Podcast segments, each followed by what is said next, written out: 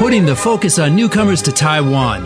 This is ICRT's New Life for New Residents. 挥洒汗水与泪水，新住民在台湾开辟家园的心声，请收听《新住民新人生》。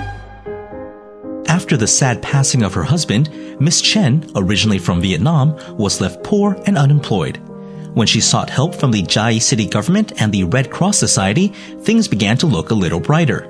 She was able to fulfill her dream of opening a Vietnamese dessert shop, with her eye-catching 3D jellies in particular capturing the hearts of customers. 二十五年前，从越南远嫁到嘉义的陈范清恒女士， 来台后经历了先生离世、失业和生活不济等困境。从小就想要开甜点店的她，经过嘉义县政府社会局访视介入后，经由中华民国红十字会办理的脱贫方案协助下，完成了心愿，在嘉义县开了一间越南点心店。拥有一双巧手的陈范清恒女士表示，在越南就读国中二年级时就很喜欢进厨房，经过学习与练习，已经拥有好的厨艺。无论是越南各式料理、甜点和点心，都难不倒她。